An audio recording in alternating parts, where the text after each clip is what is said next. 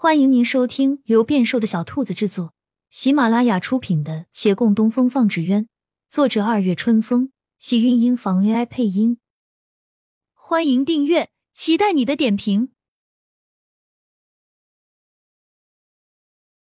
第四十九集，或许我们可以试一试，用别的东西来做骨架。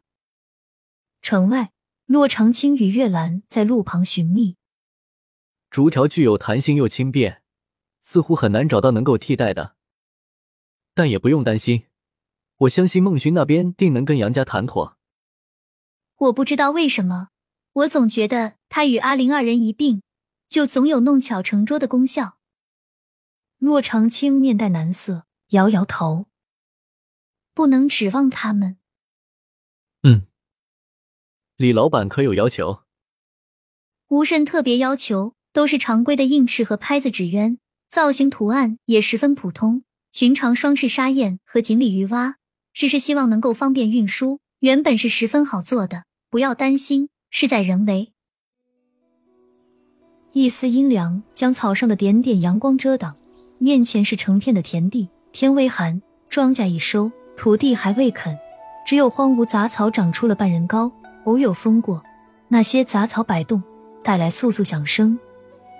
骆长青走近了一些，看着杂草，恍惚出神。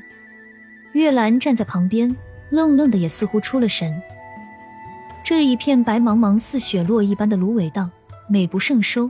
再有佳人在侧，只让人一看忘我。好半天后，骆长青问：“我只知道春来草绿，秋来枯黄，为何会有杂草是白色呢？”月兰的神色陡然从款款雪落中回来，眼前的芦苇荡忽然不美了，全都变成了杂草一堆。这是芦苇，师傅，你看它的花。芦苇，这个芦苇干可用。话未说完，他师傅呼道，他便打住了赏花的兴致，看向那芦苇干，质轻、皮密，有韧性与弹性，果然是符合纸鸢骨架的需求。还不需要加热定型，这个更轻便。若论放飞，我相信它比竹材更好，只是不如竹材坚硬，怕运输中容易损坏。骆长青微微皱眉，似在纠结。但有总比没有好。我们先采一点回去试一试，若是可用，我再来想完善运输的办法。好。月兰立即走到芦苇丛中。你不必过来。我一个人就够了，你觉得哪些好？他不与他客气，站在路边想了想，不剥开看不出来，可我觉得花是长得好的，杆子一定质量不差。你尽管看哪里最好看，就折哪里。月兰心头闪过一丝辜负美景的惋惜，但想来花开一堪折，她下手利落，咔咔折断了几根。路边的人这回却有些觉得入目满是美景了。月兰今日着了绯红外衣，长发高束。她很少穿亮色衣服，这当然也不是她买的，是孟寻那小子前日买来，穿过后又觉不合适，好说歹说卖给他了。对他来说，花钱买来就必须要物尽其用。鲜衣怒马的红衣少年站在回风流雪的漫漫花丛中，画中仙境亦不过如此。若非风比方才大一些。手背上忽而一点冰凉，他未必愿意打扰这般景象，只是没办法了。他喊：“要下雨了，兰儿，你先回来。”月兰便转了身，这芦苇荡没有人看守，倒也不着急眼下。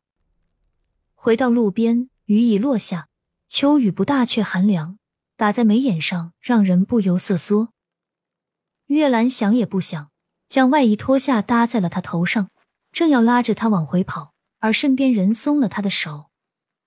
他微怔，心忽比这雨凉，却见眼前人将他的外衣取下，往前一伸，那外衣也搭在了他的头上。骆长青笑道：“你也盖住，莫要被雨淋到。”他心陡然一松，回笑：“好。”便接过外衣，以胳膊撑起。同时盖在两人头上，他的手臂贴在他的身边，两人比肩而行。上一次离这么近，大概是那重阳节的夜晚了。想起那晚的满城天灯，月兰的面色忽而红起来，更胜过头顶的这件红裳。他就在此刻觉得，那一晚的怦然心动，不应该是最终的结局。不要结束，他还想要后续。雨越下越大，很快，薄薄外裳被打透，雨点还是无可遏制的落到二人头上。我们得找地方躲雨。是。月兰举目往前跳，我似乎看到一户人家，我们去借个屋檐躲一下。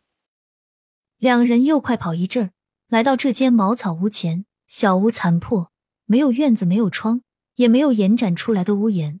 二人犹豫片刻，叩了叩门，无人应答。门扉上有些木条已脱落，通过这空隙，不用偷看大抵也能望见。里面没人，看样子这是废弃的屋子。那我们唯有不请自入了。骆长青伸手用力一推，木门咯咯吱吱的打开，昏暗的屋子终于有了些光亮。亲亲小耳朵们，本集精彩内容就到这里了，下集更精彩，记得关注、点赞、收藏三连哦，爱你。